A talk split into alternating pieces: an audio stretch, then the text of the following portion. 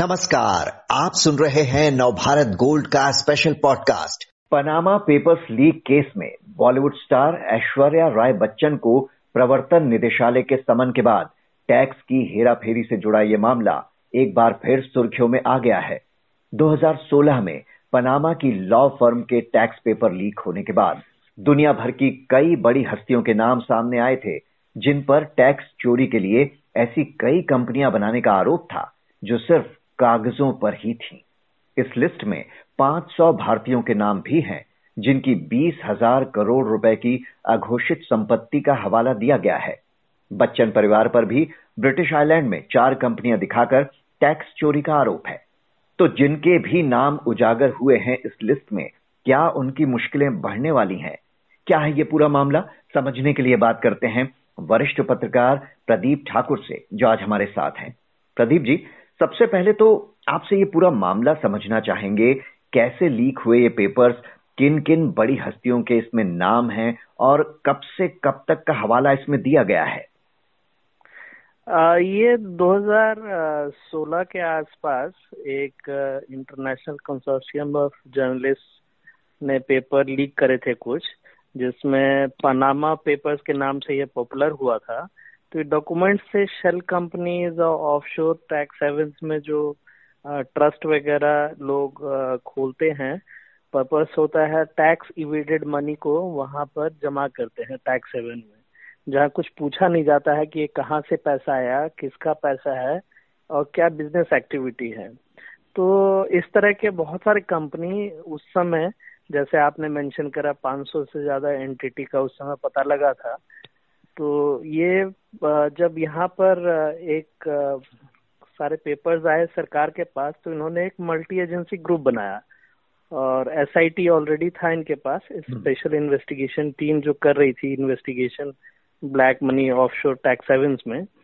तो अब तक एक अभी इन्होंने सरकार ने पार्लियामेंट में कहा था अभी दो तीन दिन पहले कि अब तक अक्टूबर तक 970 ऐसे इंडिविजुअल्स एंड एंटिटीज यानी कि कंपनियाँ या इंडिविजुअल्स पनामा और पैराडाइज पेपर लीक से ही संबंधित पाए गए हैं और बीस हज़ार करोड़ से ऊपर का उनका अनडिस्क्लोज वेल्थ एसेट्स जो कि पैसे में या फिर फॉरेन कंट्रीज़ में उनके प्रॉपर्टीज़ खरीदे गए हैं, वो पाए गए हैं। और ऐसे केसेस पे इन्होंने ब्लैक मनी एक्ट भी लगा दिया है।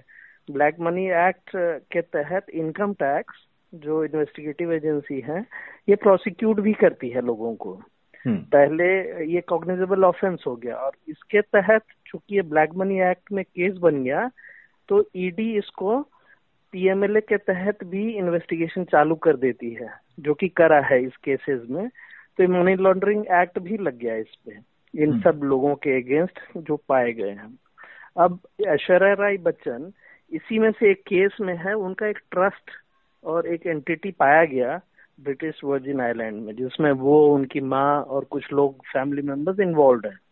तो वो इन्वेस्टिगेशन चल रहा है। उसी के तहत उनको दो नोटिस गई थी। अब वो आई हैं और वो सबमिट कर रही हैं क्या ट्रांजेक्शन थे कहाँ से पैसे आए थे और कैसे उन्होंने जमा करे थे और क्या उसका सोर्स था। तो बेसिकली ये इन्वेस्टिगेशन चल रहा है। अभी प्रिलिमिनरी स्टेज है। अगर ये पता लगता है कि नहीं ये ब्लैक मनी है इस पे इन्होंने टैक्स इवेड करा हुआ है और डिस्क्लोज नहीं किया हुआ है। तो इस पे टैक्स भी लगेगा और प्रोसिक्यूशन भी होगा पीएमएलए के तहत। यानी कि जेल भी हो सकती है एक से सात साल। तो ये डिपेंड करता है जब वो ट्रायल स्टेज में जाएगी। इसमें अभिषेक बच्चन से भी पूछताछ हो चुकी है। अमिताभ बच्चन का नाम भी लिस्ट में आया था। बताया जा रहा है कि 2004 में कोई चार शिपिंग कंपनियों से जुड़ा मामला है, जिसमें इनका पूरा परिवार डायरेक्टर बनाया गया था। तो जैसे ऐश्वर्या राय का केस है, ये सेपरेट केस है। ये उनके उनके मदर या उनके फैमिली से रिलेटेड वही चार पाँच के दौरान का है, जो ऑफशोर में कंपनियाँ खोली थी या ट्रस्ट खोले थे। उसी तरह से अमिताभ बच्चन और उनके बेटे अभिषेक बच्चन का भी कंपनी है। दोनों का सेपरेट केस है। ऐश्वर्या राय का सेपरेट केस है और इनका सेपरेट केसेस है। अभिषेक बच्चन का और अमिताभ बच्चन का जो अलग अलग इन्वेस्टिगेशन चल रही है ईडी हम्म। में। तो इसी तहत अभिषेक बच्चन का और अमिताभ बच्चन का पहले नोटिस जा चुके हैं। उन्होंने रेस्पॉन्ड भी किया है कि कहाँ से उनके पैसे आए थे कौन से पैसे हैं जमा हो रहे हैं तो वो प्रोसीडिंग अभी चल रही है। हम्म। कुछ लोग इसमें राजनीति देख रहे हैं। क्या आपको भी ऐसा लगता है? लोग इसे उत्तर प्रदेश में समाजवादी पार्टी पर आईटी रेट से जोड़ रहे हैं। जया बच्चन, जो कि सपा सांसद हैं, सरकार के खिलाफ अक्सर काफ़ी मुखर रहती हैं। क्या इसी वजह से निशाने पर है बच्चन फैमिली ये ये तो हमेशा से पॉलिटिकल एक कलर दिया जाता है बट ईडी का जहाँ तक इन्वेस्टिगेशन है, ये मनी ट्रेल है। तो आपको ये समझना पड़ेगा कि ये हार्ड कोर इन्वेस्टिगेशन जो है पूरा ट्रांजैक्शन बेस्ड होता है और इनको प्रूव करना होता है कोर्ट में, जहाँ ये चार्जशीट फ़ाइल करते हैं कि ये ट्रांजैक्शन है, ये बेनामी एंटिटी है, ये बेनामी एंटिटी क्यों है और किसका है, कैसे लिंक्ड है। अगर ये एक शेल कंपनी है, जिसका कोई बिज़नेस एक्टिविटी नहीं है और फॉरेन कंपनी फॉरेन में रजिस्टर्ड है और इसके इतने दुबई में या फिर लंदन में फ्लैट्स हैं तो इसके पैसे कहाँ से आए? और उससे लिंक्ड आदमी कौन है? उस लिंक्ड आदमी का एसोसिएशन किससे है? तो ये पूरा 360 डिग्री एक तरह से ट्रैकिंग होता है। एक कंसेप्ट है ब्लैक मनी में जो एफ़ का कंसेप्ट है पीईपीस पॉलिटिकली एक्सपोज्ड पर्सन तो ये जो नेता हैं या जो हाईएस्ट पोजीशन पे हैं चाहे जुडिशरी में हो चाहे जर्नलिस्ट हो चाहे ब्यूरोक्रेट हो तो ये या इनसे रिलेटेड लोग या इनके फैमिली मेंबर हो या चाहे इनके एसोसिएट्स हो ये सारे ट्रैक किए जाते हैं। जो भी ऐसे संदेह में रहते हैं कि ये ब्लैक मनी जनरेट कर रहे हैं। तो इनसे रिलेटेड जितने ट्रांजेक्शन हैं वो एक तरह से 360 डिग्री मॉनिटरिंग में आती है और ये पेप के तहत जो फाइनेंशियल एक्शन टास्क फोर्स है इंटर गवर्नमेंटल बॉडी है पेरिस बेस्ड इनका डायरेक्टिव के थ्रू ये सब चल रहा है ग्लोबली हम्म। और ये कंट्री एक दूसरे से शेयर करते हैं डेटा अगर उनके यहाँ कोई डिपॉजिट होती है या हमारे यहाँ कोई डिपॉजिट होती है कोई फॉरेनर आके तो ये सब आपस में शेयरिंग होती है और इनका ट्रांजेक्शन मैप किया जाता है और ये फिर इन्वेस्टिगेट होता है। तो इसमें तो पूरा फाइनेंशियल ट्रांजेक्शन बेस्ड होता है। तो ये कहना कि ये पॉलिटिकल है और ये है, ये एक तरह से गलत होगा मेरे ख्याल से। जी, शायद उसकी टाइमिंग की वजह से इस तरह के सवाल उठाए जा रहे हैं। बच्चन, परिवार के अलावा जैसा कि बताया जा रहा है कि लिस्ट में 500 भारतीयों के नाम हैं और कौन कौन से बड़े नाम इसमें उजागर हुए हैं और उनके खिलाफ जाँच अभी तक कहाँ तक पहुँची? क्या ईडी ने और भी बड़ी हस्तियों को इस तरह से समन करके बुलाया है?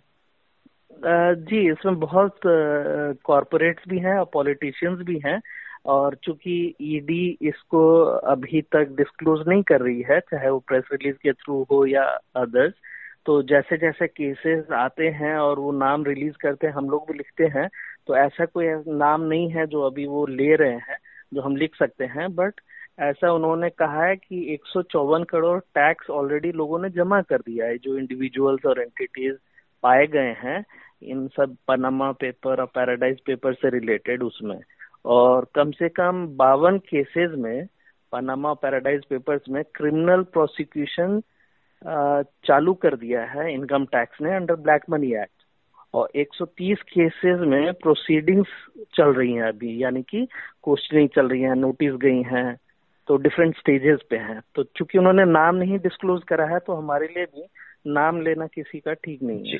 तो आगे की प्रक्रिया किस तरह से होगी? ईडी यहाँ पर जाँच कर रही है मनी लॉन्ड्रिंग के केस की भी जाँच हो रही है। इसके बाद ये अपनी जाँच रिपोर्ट क्या शेयर करेगी इंटरनेशनल एजेंसी के साथ, किस तरह से आगे कार्रवाई होगी और क्या ऐसा होने पर इनकी मुश्किलें बढ़ सकती हैं जिनके भी नाम सामने आए हाँ? तो इसमें प्रोसेस ये है कि अभी जैसे नोटिस गया कि इनको अपना तरफ़ से क्या कहना है, ये इन, इनका इन्वेस्टिगेशन डिटेल है ट्रांजेक्शन डिटेल्स है, इनको क्या कहना है अपने बचाव में, क्या जैसे हमने डिस्कस करा कि ये ब्लैक मनी है या फिर टैक्स पेड मनी है और क्या कहना है तो उनका स्टेटमेंट रिकॉर्ड होता है। स्टेटमेंट हम्म। रिकॉर्डिंग के बाद फिर चार्जशीट फाइलिंग होती है। तो जिस दिन से केस रजिस्टर हुआ इन्वेस्टिगेशन चालू हुई थर्टी डेज़ थ्री मंथ्स में इनको चार्जशीट फ़ाइल करनी पड़ती है कोर्ट में।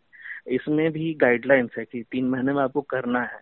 हम्म। तो आजकल कर भी रही है कई केसेस में। जैसे सुकेश चंद्रशेखर केस में आपने देखा होगा। हम्म। तो दोनों इनकम टैक्स ने भी करा है फ़ाइल चार्जशीट और ईडी ने भी करा है।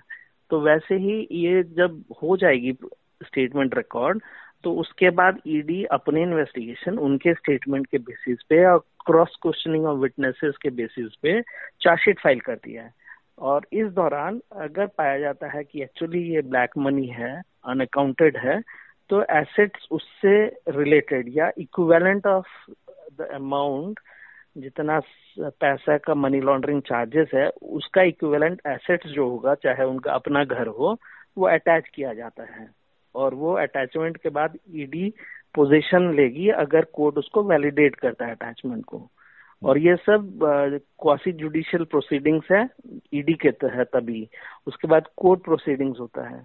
अटैचमेंट के बाद चार्जशीट फ़ाइल के बाद अगर कॉग्निजेंस ले लेता है कोर्ट प्राइमा फेसी ये कहता है कि ये जो चार्जेस लगाए हैं चार्जशीट में सही हैं तो उसके बाद एसेट्स जो अटैच किए जाते हैं उसको कन्फिस्केट कर लिया जाता है।